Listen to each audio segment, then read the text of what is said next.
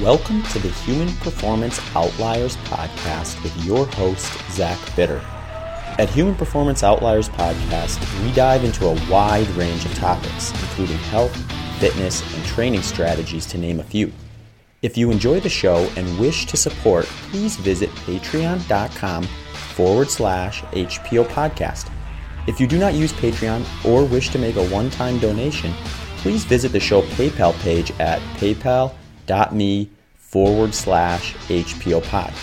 Links to both of those can be found in the show notes. Also, consider subscribing to us on your favorite podcast listening platform and on our video version of the show hosted on YouTube.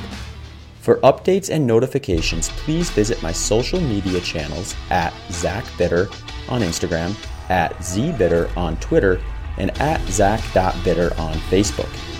If you wish to sponsor the show or have any other questions or feedback, please reach out to me at hpopodcast at gmail.com. Hey folks, just a quick announcement before we get rolling with this episode. I just uploaded 26 unique training plans to my website. They range from 12 week base building plans all the way up to advanced 100 mile training plans. If you're looking for a bit more guidance with your training, please consider checking out my offerings at zachbitter.com. That's Z A C H B I T T E R.com. Once on the site, click the link on the top titled Training Plans and see if anything fits your needs. I'm also looking to continue to add to this catalog, so do not hesitate to reach out with any suggestions. Thanks, everyone. All right, folks, we're back for another episode of HPO. And for this one, I am following up my interview with Pete Kostelnick with uh, another what I would call legends of exploration is maybe a good way to to label it. I've got uh, Ray Zahab on the on the podcast, and Ray, where do I even start with you? I mean, the big one is obviously you you ran across the Sahara Desert, and it's a fairly well documented project that I, I believe the the documentary was released around 2006 or so, but it's still you know very very well received, I think, within the ultra marathon running community as like an example of how to or what it's like, I guess, to to go very long distances over a very long time. And I want you to introduce yourself and kind of share some of the things that kind of got you into ultra running and things like that. And then we can maybe jump into some of the the the, the host of questions I have to ask yeah. you about this sort of stuff. Well, listen, first of all, thank you so much uh, for for inviting me to be on the podcast. I mean, it's obvious. Uh, anybody who listens to the podcast is a fan of yours. I am a fan of yours. Been following your exploits in running for for some time, and uh, so it's just super stoked to be here. So I'm I'm you know it sounds like a sort of a throwback uh, job title, but I'm a professional explorer. So I do expeditions around the world that involve me being on foot. It could also involve me being on skis. So, for example, I've covered close to 20,000 kilometers uh, on foot across pretty much all the world's largest deserts, but as well across remote Arctic regions, been to the South Pole unsupported, uh, across Siberia, uh, Kamchatka. So many of the Arctic expeditions I do are completely self-contained, completely unsupported, and in the middle of winter. It's when I love to be there. And then many of the desert expeditions are done in the middle of summer in the desert, and so like at the hottest time of year. Um, I love being in these places in their most extreme environments. I love sharing what I'm seeing and experiencing with the schools who follow along with me on my expeditions. I know that's a long winded explanation. I'm sure we'll get into some of the other stuff later on, but that's primarily what I do. Yeah, you know, the funny thing is, my wife and I have been kind of joking around a little bit just as we kind of start to prepare for my cross country run this fall. And and I've been kind of finding guys like yourself that I that I'm admittedly am using somewhat as coping mechanisms because when I hear you describe like, well, I'm going to run across the desert, but I'm going to do it in the hottest time of year, or I'm going to go to the poles during the coldest, and that sort of stuff I'm thinking like, well, I'm going to try to like get the best possible weather I can find, you know, within reason. Obviously, it's a long trip going from San Francisco to New York. So you're going to hit some sort of, you know, imperfect weather at some point in time. But I'm certainly not seeking that out. So I think when I just kind of get maybe a little overwhelmed with the logistics and things like that, it's kind of cool that there's been so much precedent set uh, from folks like yourself, like Pete Kostelnick, Marshall Ertz, we chatted about a little bit before I said hit record that have done some of these really cool projects uh, that kind of show someone like myself who, uh, you know, I would describe as a single day ultra marathoner, at least to this point in time, where I've gotten relatively good, I guess, at destroying myself for a day and then not getting up the next day, which is going to be something I need to kind of fine tune. Where uh, with a with a cross country project, I've got to run a substantial amount of distance and time, and then also be able to kind of get up and do it again the next day. And and for someone like yourself, who I believe with your Sahara run was like a was it 111 consecutive days? Yeah, it was 111 days and averaged about 40 miles a day. And then in subsequent expeditions that I've done, let's say desert expeditions, um, they've progressively gotten more remote and more, if you will, off road cross country. So when I cross the Namib Desert or the Gobi Desert or uh, the Atacama Desert, which is literally the driest place on earth, those I'm navigating completely cross country, carrying my supplies with me, minimal resupply. So I might see my crew once every 20, 30, up to 50 kilometers. And then I try to put in as much as I can in a day, minimal camp, get up, do it again, and then, you know, head cross country because it's the straightest lines. So if you're able to navigate through mountains and and do all that, and that sort of comes from the Arctic stuff, right? You want to be as efficient as you can possibly be in the terrain that you are in because in the Arctic, you're dragging everything with you the entire way. So if you're 25 days in the Arctic, um, you don't want to waste time right? But I think mm-hmm. what's different about that as compared to what you're going to do, the physical aspect of what you're going to do, obviously, uh, is tremendously challenging. And Pete could probably talk a lot better to this, but you know, in in in you know, uh, talking with Marshall and uh, you know, helping him out a little bit with his transcontinental, uh, you know, you're on that linear surface over and over and over again, and there's there's vast amounts during the day because you're going to be running so far every day where you are on that you know slight camber. It's almost unavoidable right? And so it's these things that are that are very consistent in what you're going to do that actually make it so unbelievably challenging. And just knowing you you're going to do tremendous mileage every day. So it's like how do you recover from that that mileage? And that's that's a that's the critical piece in multi-day anything. Even stage racing, when people go and do a stage race for six days, marathon days out, it's all about being able to recover and get up and do it again. You know? Yeah, yeah. No, I'm glad you mentioned that because I would say my two kind of big pillars that I'm focusing on right now, and will certainly be kind of playing around with in the the months leading in when I'm kind of physically preparing for what it'll be like to to run a little bit slower than I normally would in a race, but also you know be out there for about as long is like sleep. I realize like unlike a, a single day ultra marathon, I can't afford to have like multiple bad nights of sleep and expect things to go well. The other one is nutrition. It's like kind of figuring out, well, how many calories a day am I going to need and like what can I get away with on that side? And I think both of those are probably two things that are going to feed right into that recovery side of things. And uh, you know, one thing I noticed when I was watching your TED talk was I think it was the Sahara project. It may have been a different one, but you you actually I, I think you lost a substantial amount of weight, like from 160 some pounds down to 119. Yeah, in the Sahara, that's that's exactly what happened. And you know, in an expedition like that, you're sort of relying more on, and I would say that was the most supported project I've done, period. And so in that expedition, you're relying a lot on local foods and, and that sort of thing. The contrast is to where things have gone um, in the last few years. When I ran the length of the Namib Desert from South Africa to Angola, I adapted my body around those roughly 2,000 kilometers that I knew what food was going to be available to me in those 2,000 kilometers. It was oppressively hot. So it's not like you can bring food out there with the crew. And that was a supported expedition, but minimally supported. The food's perishable, right? So it's like I knew what I was going to be eating. Contrast that with an Arctic expedition where I'm taking everything with me. I dial my nutrition around what I feel is going to be my, um, you know, my best available that I'm able to actually bring with me. So on Arctic expeditions, I rely 90% fat, or is my calories are about 90% from fat. Um, I use a ton of coconut oil in my foods on the Arctic expeditions. They're obviously getting more calories per gram, everything else.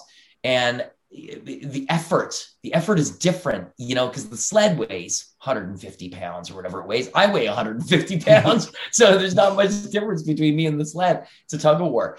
So it's about efficiency and the more efficient we are during the day in the foods that we're eating and and when we're you know putting the effort in then the better we're going to be able to recover after if that makes sense. I know i've gone off on a little bit of a tangent here but it sort of you know gives you an idea where my head is at on how i'm preparing to do the things that i'm doing. And the same thing was with marshall. We had him to a point where you know he could consume a ton of food before and, and run while eating a ton of food. And i think he only lost oh god if i'm not mistaken six or seven pounds on his transcontinental.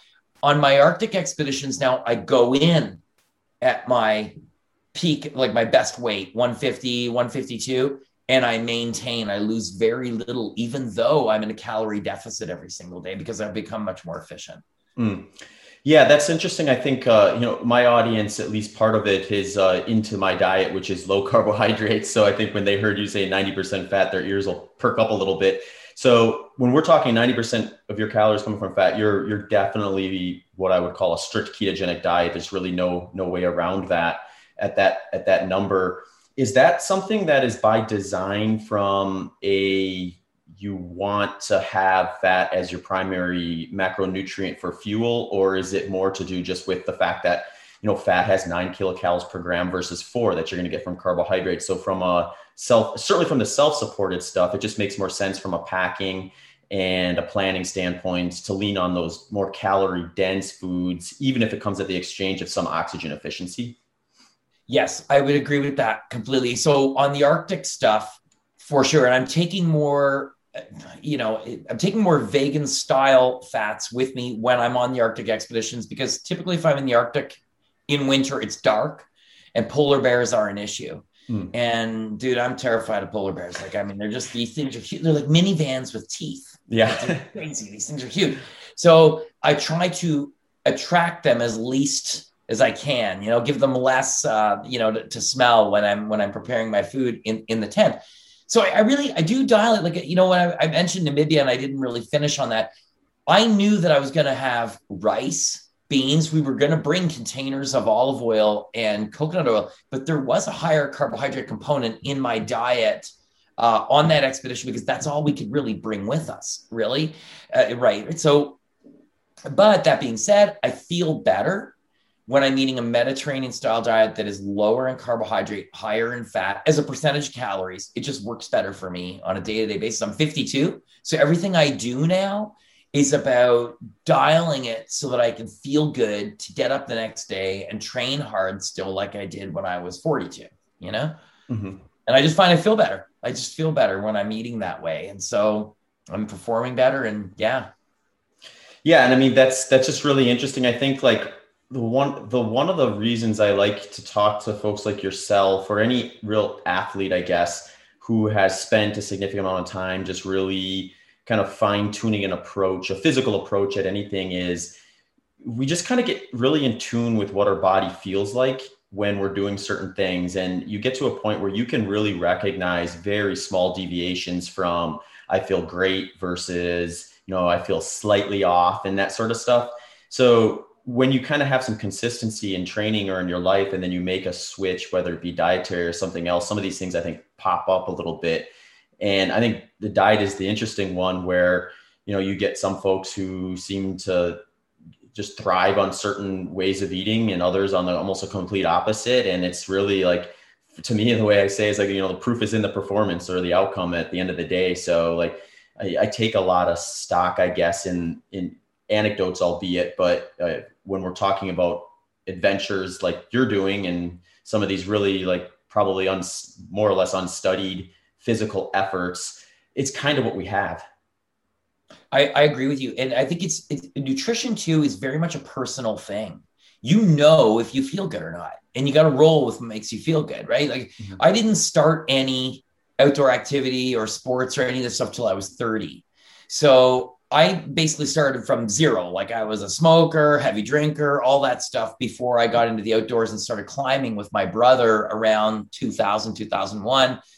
And the more I got into, I was previously a mountain biker before I became an ultra runner. And in that time of mountain biking, mountain biking, it was everything I could do to feel better to climb on my mountain bike. And so it was like, what I, what I realized is that you can train as much as you want But if you're not putting good fuel into your body, you you are what you eat, as they say, right? So the more I was not paying attention to that, the less gains I was making, and I became like voracious about wanting to learn about my body and how I can make it perform better. Now, fast forward, you know, as I said, into early 50s, and all I'm thinking about is, okay, I want to try and maintain feeling good now and still have some big projects I still want to do. Um, and so, what can I do to make my training better? And I tweak these things and I feel the tweaks. I know when, you know, when it's really working for me and when something is not working for me. And depending on the environment I'm in as well, you know, I, I think that's critical. Mm-hmm. I think it's it, it's probably a controversial thing to say, but I can say it anyhow. I think the big issue that a lot of people have, and I was talking to a buddy of mine, ultra runner from Utah, earlier today about this, just an amazing guy is that we can follow all of these strict protocols in nutrition or whatever because we're passionate about it and we want to eat the right way for us that works for us. But then you go to your event or your race or whatever, and you're filling your body full of sugar and stuff, right? Like tons of it. And it's not like you're in a stressful situation because you are exercising at an incredible rate of exertion, which is stress, increased cortisol levels. It's like sitting at home and being stressed in the office and then going for a box of Krispy Kreme donuts. I mean, it's it's you're sort of doing the same thing, right? High stress feeding sugar, high stress feeding sugar. So it's about balance, right? And it's about getting people to recognize the whole picture and see the whole picture that race nutrition or event nutrition and your home nutrition are actually quite tied together and they take time to figure out. Mm-hmm.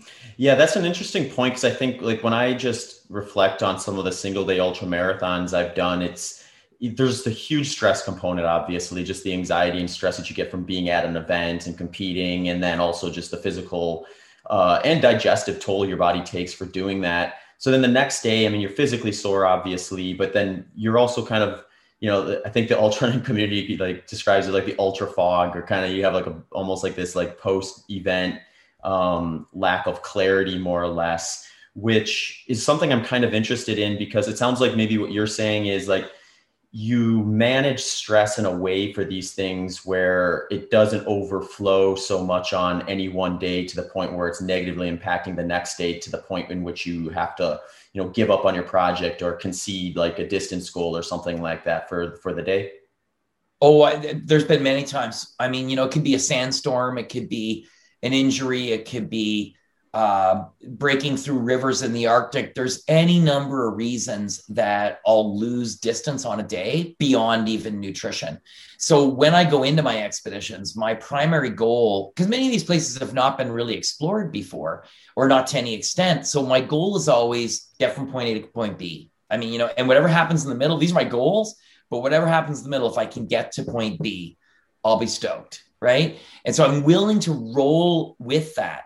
But you know, have, have there been I've, I've I've been crumpled up in a ball, dehydrated on in in the desert before with my entire body cramping, not knowing if I'm going to be able to run the next day. But it's it it in in theory or like in process, most times when I've got it dialed and when I've got it nailed, and if I'm doing the things I need to do, that's not a thing that I need to necessarily worry about. It's all the other stuff. You know what I mean? All the other hazards, environmental or anything else that could possibly go wrong on an expedition that that would that would prevent me from getting another good day in or having a, a complete drop back in my mileage. Mm-hmm. Yeah, you know, that is something I've also been thinking about as I just look at the logistical stuff around a project like this. And the one thing I'm kind of just bouncing around in my head right now is there's obviously things that you need to have pretty dialed in or taken care of that you don't want to have to have go wrong or you don't want to have to you know have to plan for or change your your trajectory about during the event itself. But once you start looking at the list of variables that are going to potentially pop up it's endless. So it seems like there's like a balance there where i need to have some of these foundational things taken care of uh, but there's going to be things that I have to just be comfortable knowing I'm not going to be able to do anything about them. And they're going to pop up and I'm going to have to kind of problem solve on the fly. And really, the probably, in my opinion, the difference between having a successful project and maybe an unsuccessful one is how well you manage those uncertain variables that you're not necessarily beating yourself up trying to comb over before the project, but you know they're going to come when they when you start it. Yeah, I'd agree with that completely. I think that uh, you know, I sort of made this this funny statement after running the Sahara. I said it's 90% mental, other 10% is all in your head. Like, I mean, the whole thing's a mental game. Like you have the physical ability to do this. There's that's done. We everybody knows that. And it's what are you going to deal with or how are you going to deal with it mentally when there are bad days? Because the reality is you can make up those days. Like if you have a really bad day, you can always make it up and you can bank mileage, you can change your strategy, but it's being willing to move laterally and commit to whatever you need to do to finish it. Right. Mm-hmm. So it's if, if you can, if you can, you know, be malleable as it's happening and accept that things are going to change as you make your as you're going to make your way it's not going to go exactly according to plan perhaps and you get your head around that you'll still achieve the goal right like again you start here you finish here whatever happens in the middle happens right mm-hmm. it's just about getting from here to here in this amount of time right yeah and that's part of the excitement i suppose is that uncertainty in the middle and uh, yeah, that's actually it reminded me of a question. I you know you've been in the sport longer than me, and you probably have a good perspective of this. You've seen it probably go from a little tiny sport. I mean, it's still relatively small when we look at kind of the big sports in the world, but it's definitely grown a lot since since I ran my first ultra marathon in 2010. And one thing I find interesting, especially when when someone like yourself mentions like the mental side of it, how big of a piece of the pie that actually is, is like this this idea where I, I get a sense sometimes i wouldn't say it's pervasive but it does kind of pop up every once in a while in, in kind of the ultra extreme endurance community is this there seems to be a resistance to wanting to be able to say like yeah today went badly because i just wasn't mentally there. It's a lot easier it seems for us as extreme endurance athletes to say well physically i didn't have what it took and such and such broke down or this happened and then that led to that so then i wasn't able to do it. It, so it's it's almost like there's a people are maybe I guess maybe coping a little bit with like how much we can fail mentally and have that be the real reason why races don't go well and it's just easier to turn to some sort of physical thing which is going to be there i mean there's no way around it like you go out and i could run 100 miles slow as i've ever run it or as fast as i've ever had and there's going to be physical things that bother me during either of those polar ends but at the end of the day you know, getting it done is kind of like pretty much mental for the most part. My mind is like, you know, getting attacked by that polar bear, I guess. Yeah. Right. You will you you accept when you're going to do something like in your case run you know 100 miles in under 12 hours. Like I mean I just I still I can't I can't it doesn't compute those numbers don't compute. But you accept that when you're going to do that, it's not going to feel like you're running in a field of daisies the whole time. I mean, there's going to be some really, really rough patches. And so you know that you accept it as part of what you do in the thing that you do. So once you get past that, you know, it's it's everything else is extraneous information. You know, it's like it's like uh, you wake up on day 20 uh, well, maybe you'll already be in, in New York City by day 20, right? so you wake up on day 17 and and you say to yourself, you know, man, I just my ankle is killing me, whatever, right? And the question is not, I don't know if I can run because my ankle's so sore. The question is, are you going to get up and run? Mm-hmm. Right? Everything else is extraneous information. If you say, no, I'm not going to get up and run, okay, now why are you not getting up and running? You dig what I'm saying? It's like it, it boils down, it's, it's refined down to very straightforward decisions. You're either moving or you're not moving. And I think that um, it, it, acceptance of a mental, uh, you know, uh, like a block or whatever we call it, or like a, you know, something that has come up and it, and it truly is uh, in our heads. I mean, it's something that's real and it's happening is very relative to individuals. It's very relative to each one of us and how we experience things and how we internalize things. But it's also being willing to accept that that's what it is, and and you just move on from it, right? Mm-hmm. Yeah, yeah. The it's it's interesting because I think just the the the event planning and all that stuff is is just such a bigger time frame too, and you you know you're you're leaning on other people the whole time and things like that. So I'm you know one of the reasons that I eventually got around to saying, hey, I want to actually start planning this project and kind of starting to put the pieces in place was I identified something that was, uh, I guess, bigger than me, so to speak. And if I'm honest with myself, it's probably part of the reason why I feel confident that I can do this. If it was just like me going out there and deciding, okay, I'm going to run from San Francisco to New York, there's going to be a point at which, you know, I have to face myself and say, do you really want to be doing this? And if I say no, then I'm really only letting myself down at the end of the day. Whereas, you know, I'm doing it for a charity called Fight for the Forgotten. And if, if I find myself two thirds of the way across the country and I'm thinking about pulling the plug, you know, there's a lot of other stakeholders at, at hand there. And I think that's, you know, partly daunting, but also partly motivating in the sense that it puts me in a position where you know, I think I have a little more incentive to stay true to what is possible, even when in my mind I feel like this isn't going to be able to happen, if that makes sense. And I know, I know I'll stop rambling in a second here, but I, I know you've done some stuff it. for for charity stuff too and things like that. So you may have some perspective on that. And I, I'd just be curious because with the number of projects you've done, I'm I'm sure some of them were more just for yourself and others were for other charities. And is there a differentiation there? Yeah, that is like yeah, that is such a great question, and I and I agree with everything that you said there. You know, I, when I'm picking the expeditions that I'm going to train and spend and dedicate an entire year of training to, and and logistics and planning and and and all this, um, there are places that I really want to go. You know, like there are remote remote parts of the Canadian Arctic that I've been in in winter that are super hard to get to and just cross just getting to them is hard enough let alone crossing the, these places but like you i think having something else attached to it that makes it more of a meaningful experience has always been the primary driver for me. And and i started uh, with with my buddy bob cox from california we started a um, a charity 13 years ago called impossible to possible.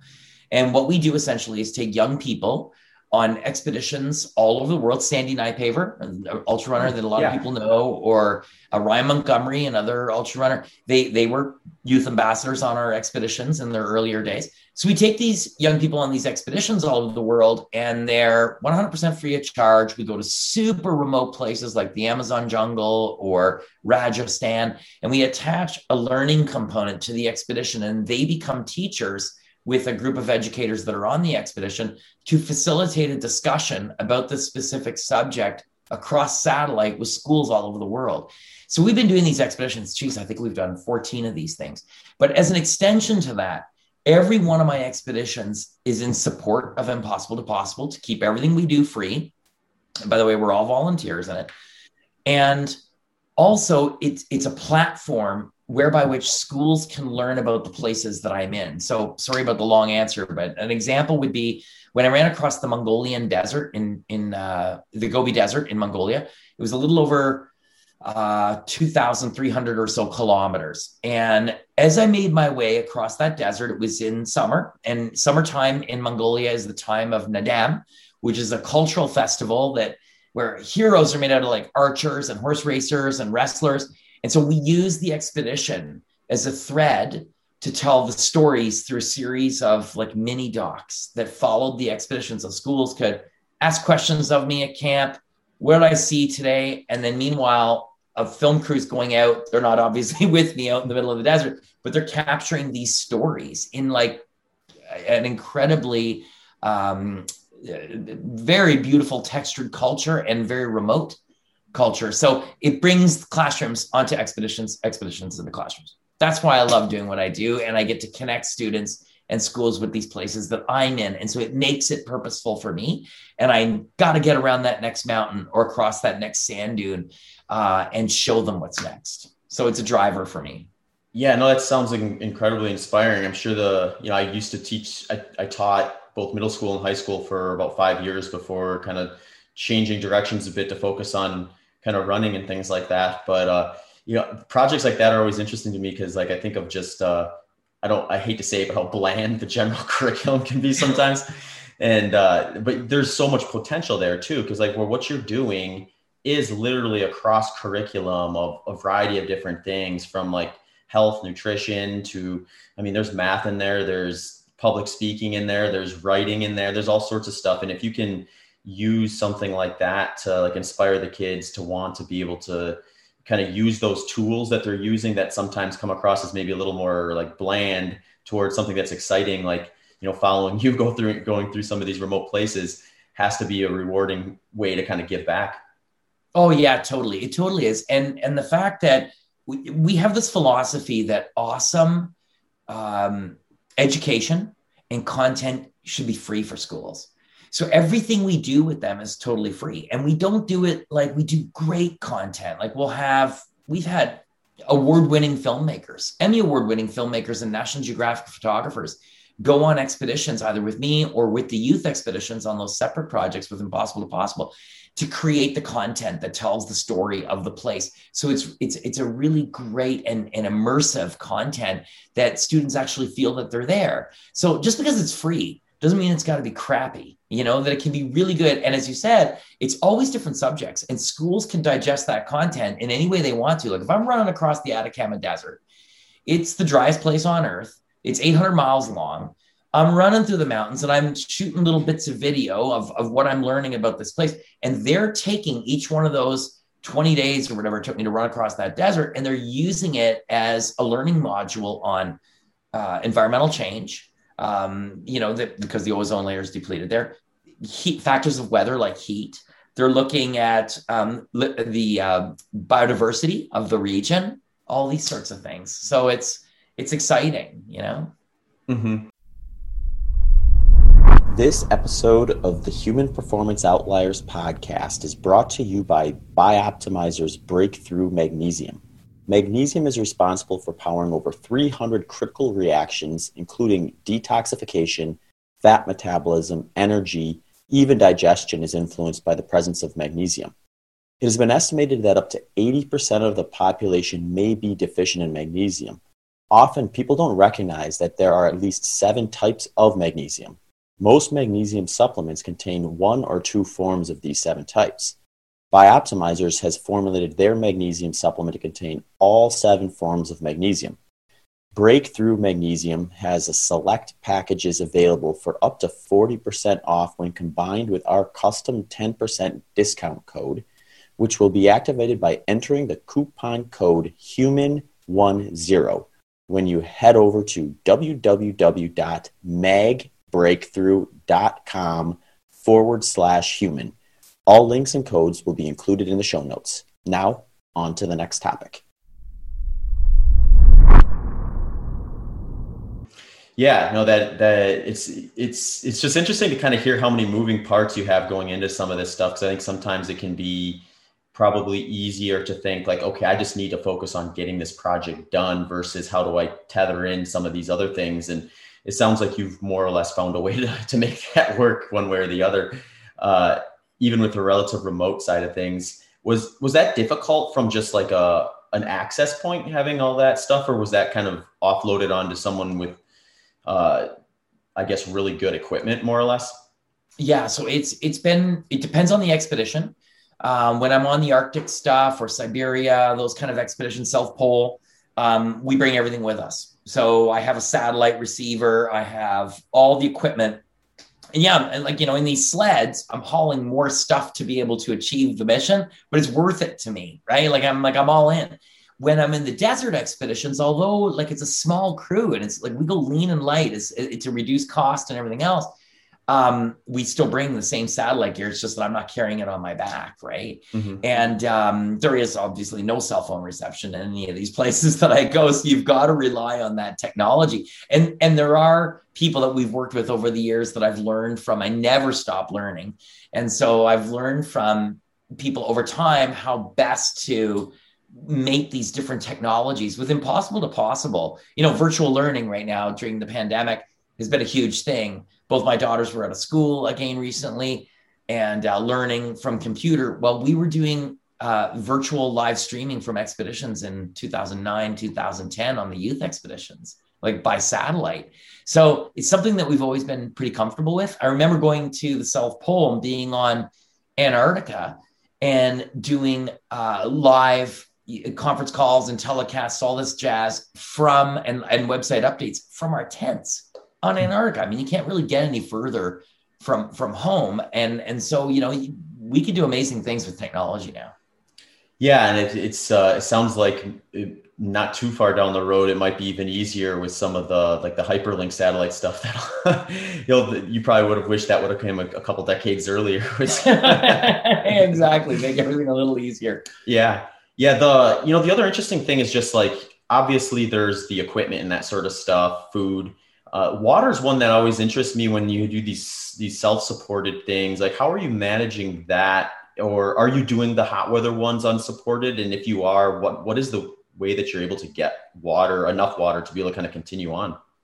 So I'll use the Atacama or uh, a couple of different examples. So Atacama and Namibia, which were both very, very hot. So like 50 degrees Celsius. So I don't know what that is. Death Valley hot, basically. Mm-hmm. Um, on those expeditions, I was relying on resupplies. So I would get a resupply on average, let's call it every 20 to 30 kilometers. So like 10 to 20 miles, I would get a resupply after, you know, two years of planning of a route, we figured these key points along my entire route where a four wheel drive could eventually get to me because they got to do this while I'm going straight lines.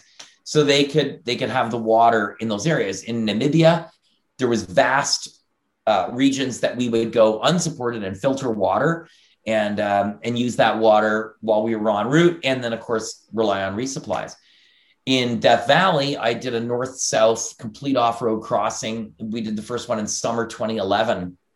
And we relied on uh, caches on that one as well when I did west to east across Death Valley. So we had caches in place with permission from the National Park Service of where we were allowed to have them. We would navigate to those caches, then clear the caches after so that we would have water. So that all depends, right? Like on the on the structure. But in the Arctic expeditions, um, the water's all around you. It's just finding enough of it. So, it, it, contrary to one's belief, and you could find this if you, if you go on my Instagram page or my website or my Facebook page, you'll see images of me in the Arctic uh, on my last expedition in January 2020. And there doesn't seem to be that much snow around. And because there isn't, there isn't a lot of snow in the Arctic when it's minus 60, minus 65. You don't get a lot of precipitation.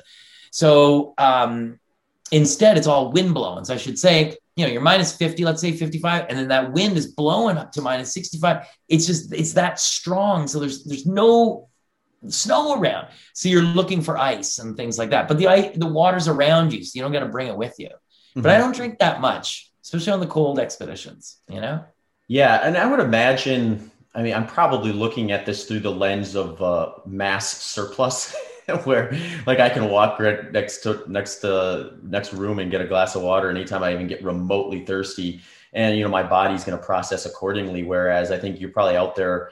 I mean, you're certainly out there long enough where your body starts to get maybe a little more efficient, even with something like that, where you're maybe just not recycling water quite well. You're probably constantly dehydrated to some degree, but like it's just there's this big maybe crossover from optimal to survival and you're kind of probably skewing a little more towards survival than optimal in those cases. Yeah so like in the in the last arctic one in uh, last january 2020 i uh, i was crossing some some broken overflow some dry overflow that was all broken ice and and it was probably i was on a river and uh, my thermos was lashed to the top of my sled and that had tea in it and that was going to be my hydration for the day because it's literally that thermos was going to be frozen solid it was so cold it'd be frozen solid in about eight hours. So i had eight hours of you know this one liter fluid to cover i was trying to cover about 50k a day if if if i was able to. And so i was on this dry overflow and i kept breaking through this ice and it was about a yard deep down to where the river would be. It was dry river it was a glacial river and so it was just this thin layer of ice and boulders so I kept breaking through and falling through these big holes. And at one point, my sled would fall through, and then I would fall through. And I'd pull the sled back out, and I'd get going and break through again. And at one point, I realized somewhere way back, my thermos had come on off. Oh no! so from that point forward, for the rest of the expedition, I'm like, all right, what's well, so I'm gonna I'm gonna drink a ton when I get into the tent at night, and I'll drink a ton in the morning before I leave. Right. So it just you sort of have to adapt to the situation. And my body was like, all right, well, sort of been here before. I kind of know what to do. And I've found that from all the hot weather expeditions that uh, my sweet spot at home when I'm training is about 20 to 30 kilometers in trail running. And then I'm, I'm good. Like I, I just, I feel okay. You know, I don't need to overhydrate. Mm-hmm. Yeah, that's really interesting. I think the other thing I thought of when you were talking about kind of like the caches that you have spread out at various distances, that has to be something that you're very much focused on from the day to day. Because one thing I always think about, even with the single day ultra marathons, is trying to wrap your head around the entirety of the event. It, the entire way is just going to be anxiety provoking, and you're just going to mentally burn yourself out by doing so. So you have to really focus on little benchmarks. So my thought, or at least hope, is that with these longer efforts, multi-day efforts, you're doing the same thing, but they're maybe just a little more macro in nature. Where you know I might be thinking about, okay, I need to get to the next uh, five mile aid station on a single day event, whereas you might be thinking, all right, today's mission is to get to that next cache. I really have no choice but to get there because it's got what I need to kind of keep going. Is that kind of how you're going about that from a mental standpoint? Yeah, Yes, I would say that that's exactly like in, in the case of a desert expedition, when there's a cache, for sure, I'm I'm looking forward to getting to that cache. If I if I'm on, you know, in one of the larger deserts where I know I'm going to see a crew in 20 or 30 miles, I'm focused on getting there because my survival depends on it. And in the Arctic or Siberia or any one of these things, it's more about just breaking it down five kilometers at a time, almost like what you're saying, you know, reaching a CP. I I get to a point in my mind where I know what I need to do because I have limited food supplies in my sled. You know, I'll bring 20 days plus five emergency if something bad goes wrong. And Kamchatka, um, Kamchatka is this chunk of land. I don't know if you're familiar with it. Hangs off eastern Siberia attempted to cross that in winter, February 2019, unsupported with an Italian explorer. And we had 25 days of food. We assumed it would take us 20 days to cross. We got to the two thirds point, which was a mountain range, a spine of mountains we had to cross. And because of crazy conditions of a, you know, global warming changing the snow quality, everything else, it ended up taking us we had ate 20 days of food in the first 15 because we're just burning through absolutely everything. So it's kind of like earlier in our conversation we were saying all right well listen things are going to happen. This was a wrench that was thrown at us and we just we came to the realization that we were eventually going to run out of food mm-hmm. on this expedition and and we were going to have to figure that out right and um, so our focus on that expedition go as far as we possibly could every day and some days a full effort the entire day going back and forth with the sleds in, in meter and a half snow through these mountains trying to get there. It would take, we cover nine kilometers in a day. Mm. It's ridiculous, right? And so all you're thinking is get over 10K, you know, so the, the goals change, right? Yeah. And I think that's probably something that, I mean, that would definitely be a mental hurdle for me to get over would be if you go in with this anticipation of, I'm going to average this amount and when you start recognizing that that's just not going to happen, you have to almost redefine what a kilometer actually is in your mind, and before you can really start to accept that that's your reality. Yeah, and you know the other thing too, kilometers. I find they're they feel much faster than miles because they go by yeah. so much quicker, right? But you know, the problem is there's more of them. you'd be moving across so quick you wouldn't even be able to click the kilometers. Of oh, that's five of those gone. But uh, I, I, I think you know in in what you're doing, it's such an epic run, and but you have time, and depending on what your time goal is, and you know in your head what exactly it is that you that dream goal is and what it is that you want to do.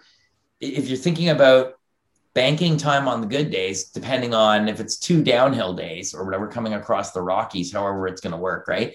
You know, it's like putting in the mileage, putting money in the bank when you can. And I'm sure Pete probably did this on his epic uh, north to south, right on on the road. Mm-hmm. And it's it's putting in the time when you can get it in, and you know being able to make a withdrawal later if you need to on that mm-hmm. mileage, and it alleviates stress a little bit. So it's it's a game of math, but it's also it also feeds the mental aspect of what you do when you're ahead of the, the game. But I mean to have a strict average every single day, like a, a um, uh, you know a number, that's that can be daunting as well, you know? Yeah, that's you you bring up a great topic that I want to bounce off you because one way I've kind of been toying around with navigating that particular situation is rather than say I'm going to try to hit X number of miles or kilometers per day, I'm thinking like I'm going to target like a 12 to 14 hour window per day where I get this window of time to move forward. And if that happens to be a day where I feel good, have a little more downhill running, and I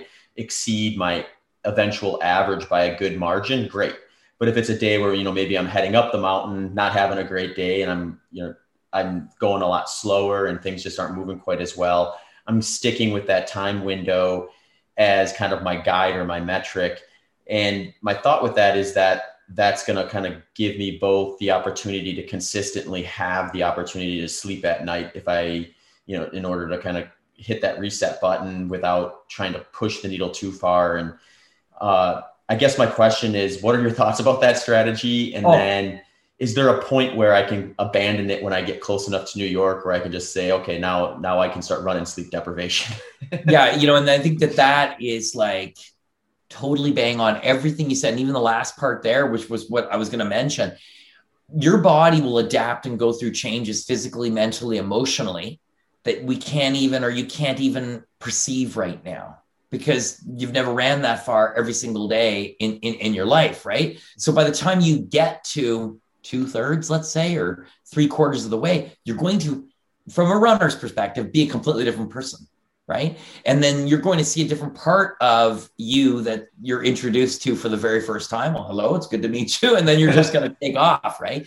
And so you'll know what you're physically able to do. But I suspect um, that you will be able to do amazing things that wouldn't seem physically possible or mentally or emotionally possible in those last days. If that means two hours of sleep a night, I have a feeling that you're going to be able to do that two hours of sleep per night if you need to.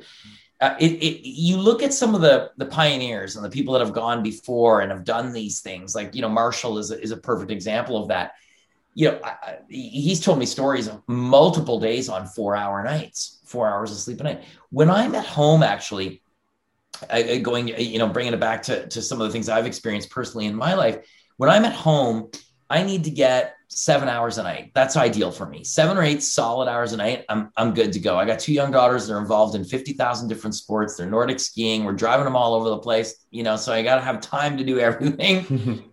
but when I'm on expedition, when I'm in the Arctic or any one of these things, I can, if I have to, go 20, 30, 40 days, four or five hours a night if I need to. And I could never do that when I'm at home, hmm. ever, you know, but I can perform when I need to. So it's like there's two versions of yourself that come to play. And so I think in those days, as you, you're such an, a great athlete that by the time you get there, that athlete's going to evolve. And by the time you get to that, the, the, you know, the barn door is open and you're just going to be flying, you know, mm-hmm. and all bets are off.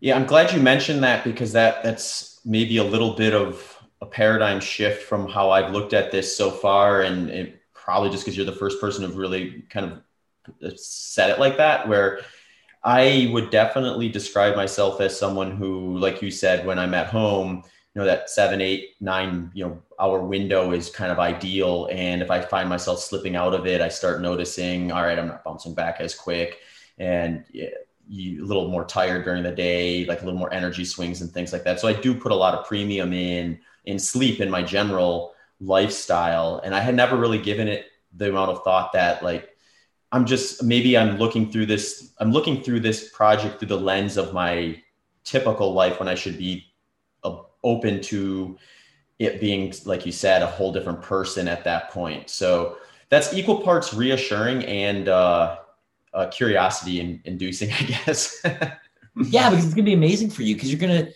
you, you've you've achieved all these great things in in speed and ultra distance, but it's gonna be a combination now speed, ultra distance, multi day.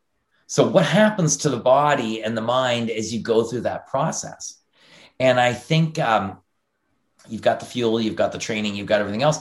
As you go through the process, you're actually going to get stronger as you move along. And your body's going to be like, all right, so listen, he's burning 10,000 calories a day. He can only physically eat 7,000 calories a day, whatever the numbers are. Uh, we got to preserve what we got on board here because he's not giving up. He's just going to keep going. The body is amazing at adapting to stressful situations. Uh, we've seen that time and time again in history, right? And so I think when you apply it to what you're doing, it's it's um, it's as physically hard as something you can do, but your body will respond to that because it has responded before in different circumstances. So history kind of repeats itself, you know? Mm-hmm. Yeah, that makes sense.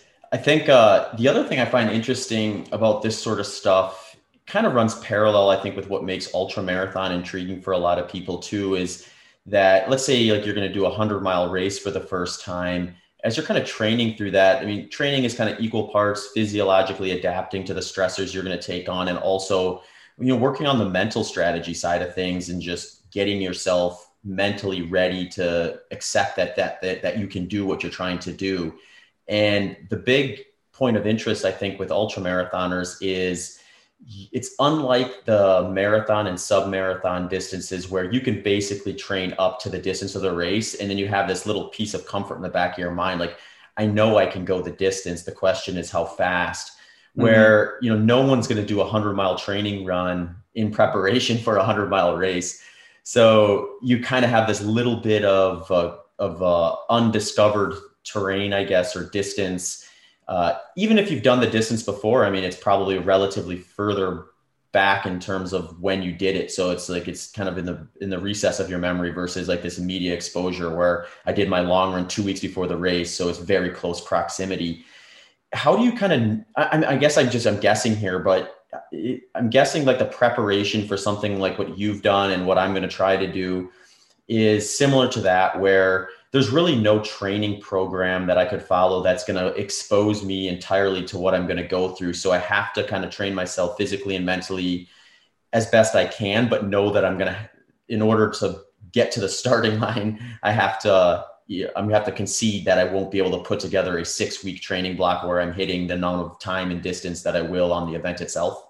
No, I think it's exactly right. I think from a running perspective, you know you if you know you can go the distance for two or three days in a row let's say that's about the best you can do but i think that training it's about it's about reversing the philosophy of what the training is about and what the training goals and parameters are about so in your case in training to do something so long and and multi-day it's not necessarily about training the running aspect it's about training mobility, flexibility, strength, being able to take that wear and tear that's going to happen on your body, but also it's environmental and it's from a food perspective. So, going back to the very beginning of our conversation, it's your capacity to take those stressful elements of what you're going to face every single day and reduce the level of stress. So, if you can take off the table, we already know you're going to run really far every day. Okay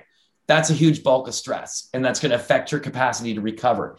But if you can process a ton of food and the food that you need to process that works well for you day after day after day, if you can alleviate that component of digestion, that stressful aspect of it to your body while digesting, grabbing macro micronutrients while you're exercising so intensely, running so intensely over so many days, if you can remove that and make it easier on your body, well, then the running is going to be, I'm not going to say easier, but the running is going to flow a little bit better and you're going to get that sleep at night. So the training is about other things.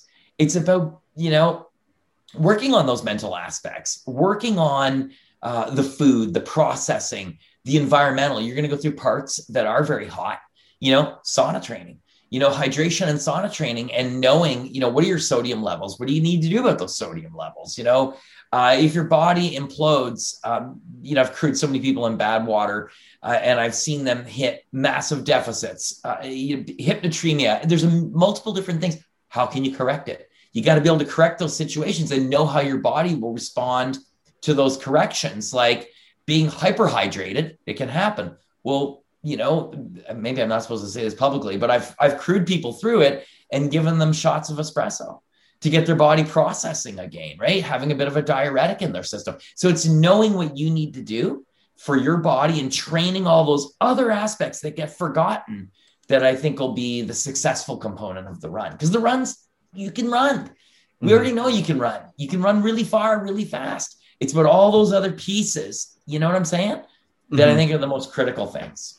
Yeah, I think uh, we're definitely on the same page there. I think I'm looking at it from the physical side of things. For the most part, I'm looking at it as, you know, I've been, you know running almost my entire life and doing ultra marathons for over a decade now so like a lot of that just cumulative volume over years will certainly be useful from the physical side of things totally. and and then it's like you said getting the the process down so you know what you're doing and and that's kind of one that's one thing i think i'm going to do uh in the last couple months before is do like a three day simulation where i say okay monday tuesday wednesday whatever ends up being i'm going to be running and walking for 12 to 14 hours and tracking kind of meticulously like what type of fluid loss am i acquiring? Like where is my like am i losing weight even in that three day range and knowing like okay if i eat this way that's what i can expect to lose at least in the early stages and just kind of dial in some of those metrics a little closer to be specific to what i'm going to be doing which is the kind of the new part for me right the part that i have to have to learn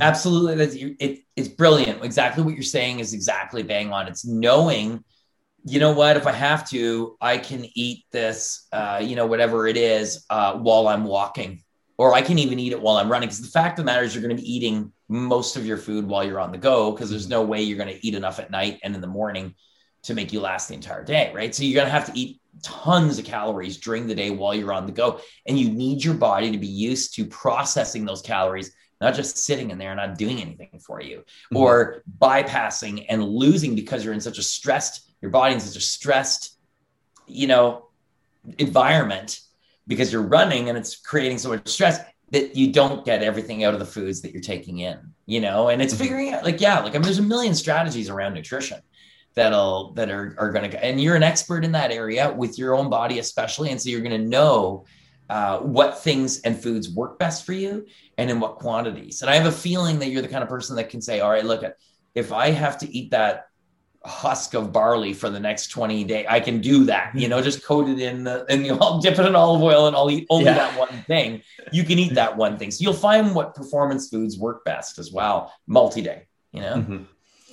Yeah, no, that that's that's very helpful. Uh, you know, the other thing I was curious about your input because you've had multiple opportunities to explore this is what's the aftermath in the sense that uh, I can imagine there's going to be kind of this weird psychological process, at least for a few days after finishing, where like you wake up in the morning and all of a sudden it's like, oh, I don't have to go out and move all day long.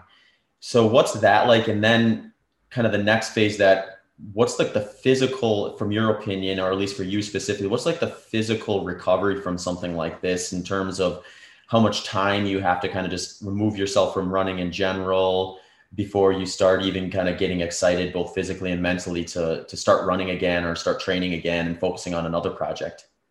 Yeah that's a great question too. I you know i I did when I was mountain bike racing, I was very fortunate to make a friend who was a sports psychologist, and she taught me this theory of I think it was called the theory of resonance, where you're visualizing yourself in the event that you're doing every single day. So a year before I go on expedition, I picture what the ground is going to feel like, what the air is going to smell like, what that you know cold is going to feel like on my face so that by the time I get to the expedition, I feel like I've already been there. Like it's just where my head goes. And I do the expedition, and then I come home, and there is no emotional lag. I'm not like missing that I'm not doing it. I'm like all in on being home. As a matter of mm-hmm. fact, sitting on the couch is something that I don't mind doing. So I'll have no problem doing that, right? Like I think there's this genetic part of me that's a, that loves to just, you know, be lazy sometimes. So you know, from that mental emotional perspective, I've never, uh, knock on wood, I've never felt depressed after completing an event that, it, you know, and I understand it's a very real thing that, that people go through. I have a lot of friends that do, but for me, that has not been something. I'm just, I'm stoked to be home, back doing adventures with my kids and, and, and my wife and, and, and doing things, home things, domestic things, right? But the physical aspect depends on the expedition that I'm on. When I came back from running the Sahara, I didn't run for about a month. I couldn't run. My body was weakened from that expedition and I had a lot of injuries. So it took about a month before I could start running again. And then it just sort of came back and then I felt great. And I ended up doing a project. So we finished in February 2007. And then in September, uh, end of August 2007, I ran roughly 400 kilometers around the three coastal trails of Canada including the travel and all that over the course of about a week. So I was prepared for that, you know, just months later. So the body does bounce back. But when I come back from the Arctic stuff, like this last Arctic trip I did, there's other things at play where, you know, frostbite is a huge thing that that happens. And I've had all my fingers, you know, go black. I've had my toes lost feeling in my toes for for six months. Uh, my last expedition, the winds were so strong, it was blowing through the holes in the, my goggles, and my hmm. eyelids were frostbitten and all swollen up. So there's these other things that stop me and prevent me after an expedition from getting back to the day to day. But I have a feeling you will leave your your uh, adventure and you are going to be able to if you choose to do it after a little bit of time off and some recovery a little bit of time meaning it sounds ridiculous but could be as little as weeks. Mm. and you're going to if you feel like running which don't ask me why you'd want to run after doing something like that for a but hey to each his own that you could probably get back on the horse and and go because you're going to be it's not like you're going out there and you're not going to do the hydration and the nutrition and the recovery. You're going to be this is science this run. You're going to be like uber science on this thing and dialing it by the time you get there because you don't want to be a bag of shite by the end of the thing you want to be in pretty good shape so you can really push it at the end so that leads me to believe yes, you're going to be unbelievably exhausted, but you're going to be still in pretty good shape because you've taken care of yourself across the US, mm-hmm. right? So I think that it's going to be everybody for everybody, it's different. Hey folks, I want to make a quick shout out to some of my personal athlete sponsors and offer all of you some discount options if you think my gear is also right for you. My shoe of choice, Altra Footwear, is offering listeners 15% off they make a foot shaped, balanced cushioned shoe that fits like a glove. S Fuels is offering 5% off, and they are my go to low carb workout and lifestyle product of choice. Egg Weights is offering 15% off their running form, strength work, and recovery products. Finally, Purpose Performance Wear is offering 10% off my favorite workout apparel, including my own signature series. So head over to zachbitter.com forward slash my gear or the profile link on my social media channels to check out these discounts and more. All right, folks, now back to the show. Sure. No, I can imagine. And, and you mentioned something that is just uh, that I tuned into because it's kind of a principle of mine on post event is uh, when you get back to running when you want to. And I think that's the one that's always interesting to me because it's like, I see this happen, I think, in the sport from time to time where whether you have a good race or a bad race, there's like this incentive to kind of either like if you had a bad race, punish yourself back into the sport by I kind of got to get back to training. I didn't train well enough, and that's why I had a bad race. Or I had a great race. I'm super excited. I want to jump back into this right away. And then you find yourself like a few weeks into your next training block. You're like, why didn't I give myself at least a couple weeks to really bounce back from this? So I really like the way you describe that, where you know, you know, give yourself time, be flexible, and recognize it's going to be an individual timeline for everyone. But when you do want to start running, you know, that's probably a good sign that that's time to maybe start playing around with some some structure again. Um, yeah, it's interesting you say too, because you know the other thing that that I've shared with friends and and and people that I've worked with over the years is that when you come back from something epic like that, it's a great opportunity to do that other thing that you've never wanted to take time for before because you were afraid it was going to impact your running, which it could. I mean, cycling, for example, you know, it can it can impact your running, but you know, you could take up mountain biking, and you know, technical mountain biking is like one of the best things you can do for coordination and speed for technical running. Because when you're technical mountain biking, if you're given her, you're going downhill way faster, you know, and so your your mind body connection and your your eyes and, and the way you process information down the trail is coming at you so much faster. So mountain biking actually helps you with that. Well, you know what? When you're done the run, maybe you switch to mountain biking for a month and it keeps you fit. It's doing something completely different and it's developing different skills, right? Mm-hmm.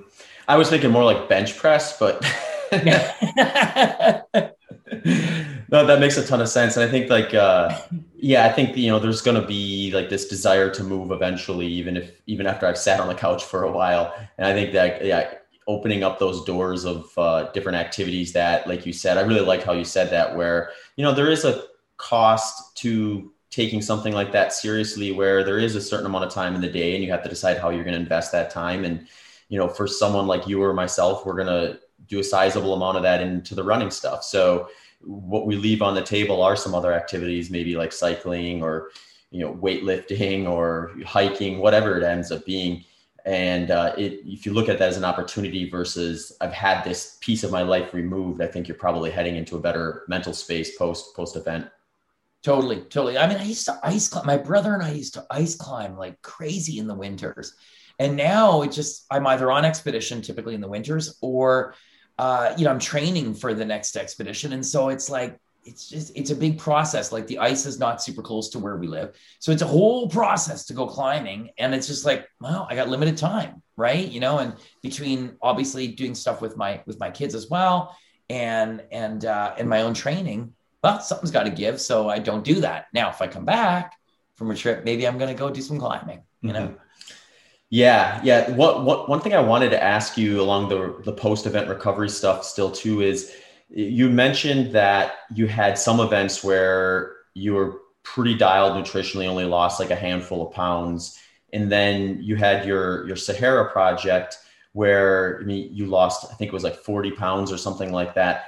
Was there I mean, I would imagine there had to have been a bigger recovery process to the ones where you lose a substantial amount of weight, even if it's just kind of getting your body back to that kind of comfortable weight that you're used to being at. Yeah. So on the Sahara, when I lost 40 pounds, I went into the expedition heavier than my normal weight. So normally, I think I mentioned before, but 150, 153 is kind of like normal for me. Uh, I went up to about 165 before I started the expedition. And I did that. I've done 15 major expeditions over the years. And I've done that for about half my expeditions. Go in heavy, anticipating a caloric deficit, and come out the other end. I approach it completely differently now. So I think a, a big part of the net weight loss is not only the training has gotten better, our nutrition and knowledge of nutrition has improved to a point where when you apply it to how you feel as an individual and the foods that are working for you, as we talked about before, I go in fit, as fit as I can be now. I don't gain the extra weight. I don't try to put on the extra weight. I instead go in efficient, able to process the calories that I'm going to have or I have access to, and instead come out the other end more or less like i mean i'm losing a few pounds i mean yeah it still happens i mean some of the arctic stuff but whatever you know I, I it does take longer the sahara did take longer but as i mentioned to you i went off and did that other project it was a hard one like four months later mm-hmm. so four or five months later so you know uh weight is not necessarily an indication of how hard the effort is right? There's other there's other elements that are indicators of how hard the effort is. I mean the physical exhaustion being one of those right? So i've come home more exhausted from other expeditions where i feel like i can't even lift my arm and i've only lost five or six pounds. I think every single time is different and the factors are are different. What i do think is key is you come home and you don't start going to McDonald's every day. Do you know what I mean? Like you come back from these things and you got to stick to the nutrition because it's the thing that's going to pull you back out again. So when you stop moving and keep eating well, maybe not as much, obviously, but keep eating well, you're providing your body with all those nutrients it needs to recover and heal itself much quicker. I think it's a big mistake that many of us have made in the past is, well, I just ran 100 miles, I'm going to eat everything that's in front of me. And I mean, you, te- I guess you suppose you could. It probably mm-hmm. works for some people, but it's it's not the best thing you could do, mm-hmm. right? You are what you eat again, right? So it's like the more you can put into you that's that's healthy, um, and and and you know, is going to help you to recover the foods that work for you. Then the quicker you're going to bounce back and get back to the things you love doing. And you know, and I know you know this from nutritional studies and all that stuff, is that how you're eating is uh, is affects you how you feel mentally. So the dread of not wanting to run again is associated to how you're feeding your body, mm-hmm. right? And are you actually recovering? You know what I'm saying? Like so providing your body with everything it needs to recover nutritionally is also going to help you on the other end getting back to running sooner mentally. Mm-hmm. Yeah, no, that makes a ton of sense. Uh, Yeah, this has all been super interesting. I have I had one other question I wanted to kind of pick your your mind about, and just as you've done projects where there's solo missions, then you've done projects where you're with other people, and I was given this some thought too, where I was thinking to myself like, there's I can see advantages and disadvantages to both. Where obviously, like misery likes company, so having some someone a friend with you would maybe be advantageous. But when things get rough or if you're having a bad day and they're having a good day or vice versa what's the kind of the dynamic from a, just a your own psych, psyche during something when you're kind of on your own and you know like i get to decide how fast i go today how far i move today to a degree uh, versus you know you have a group with you or at least one other person with you in which case now you're worried about yourself you're worried about your partners they're also kind of in that same boat. And like what's what's the big differences with those in your opinion? Well, you you cut you basically said it perfectly. I mean, when you're solo, the buck stops with you. The good days, you own them. The bad days, you own them. It's yours, right? And there's a simplicity to that and a streamline to that that makes things um, very easy to navigate personally, right?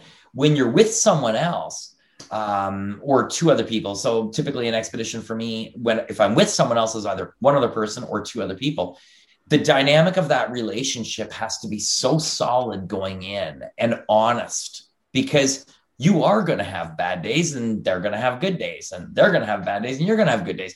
And it, really that is, it, you know, the, the worst thing that can happen when you're in a group in the dynamic, the good day, bad day thing.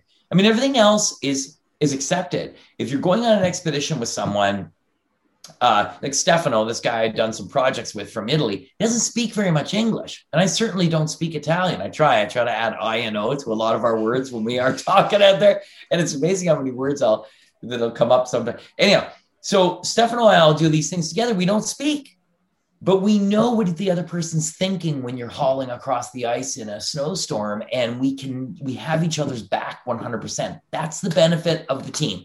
That is the super pro part of it is that you can lean on one another when you're both in a struggle whether it's a storm or something else or something bad is happening you can you can hang on to one another. But at the other times he's having a good day you're having a bad day it puts a stress on both of you and that's probably the worst that's the con that's the worst part of that dynamic.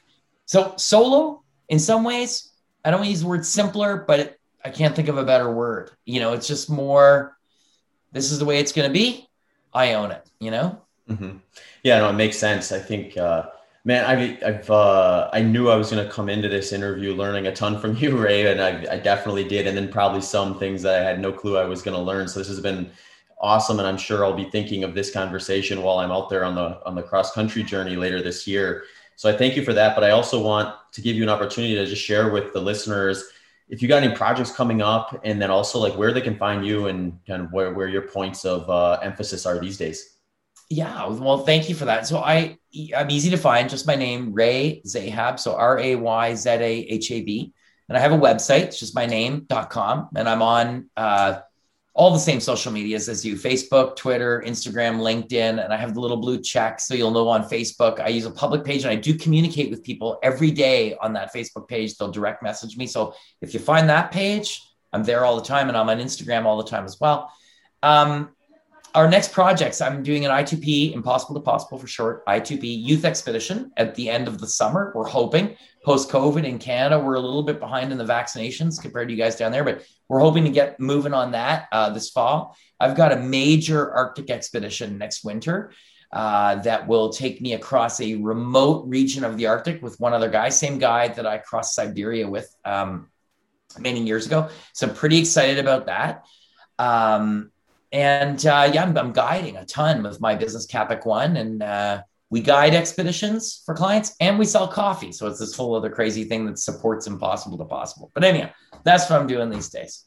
Well, well, coffee sounds like something that would fit right in with what you're trying to do. Oh yeah, we're gonna set you up. We're gonna set you up. And are you a coffee drinker? Oh yeah. Mm-hmm. Oh dude, like, so you need to run across the United States 12 bags of coffee because it'd be 12 days. So I'll send you 12 bags of coffee for we'll make sure that you have all the coffee you could possibly need. You have some wonderful expectations for me.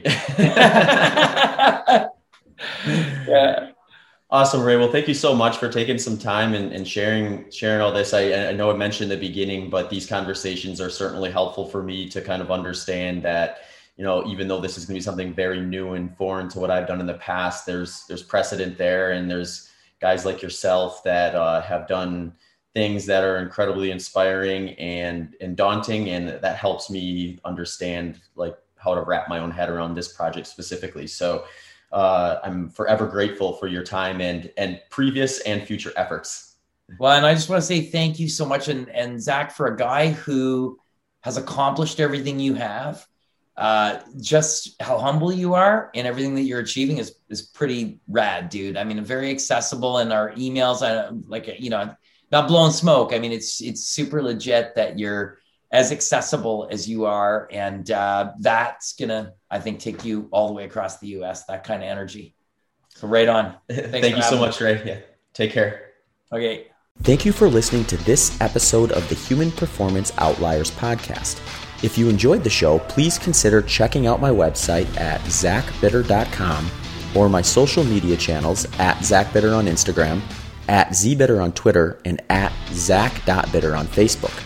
You can also support the show by subscribing and leaving a review on your favorite podcast platform. If you have any questions or comments, please do not hesitate to send me an email at hpopodcast at gmail.com. Thanks again for tuning into the show.